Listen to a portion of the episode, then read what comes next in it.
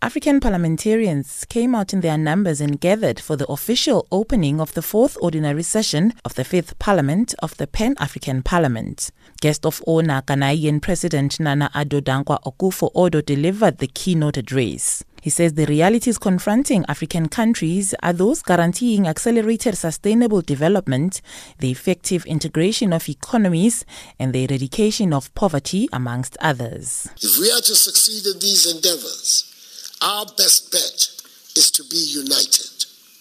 The oft-cited Ghanaian proverb, one broomstick on its own can be easily broken, but put together cannot be broken, should be our guiding principle.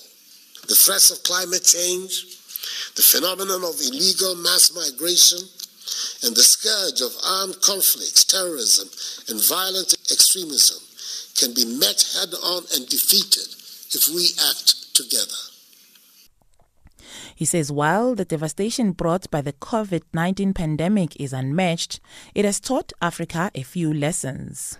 One thing the pandemic of COVID 19 has taught all of us is that we must hasten the process of regional and continental integration because acting together will boost our capacity to succeed. From our inability to make our own diagnostic tests to the scramble for vaccines, and to the shocks our respective economies have suffered, resulting in a recession on the continent, it is obvious that we need each other, and more so in combating the COVID 19 pandemic.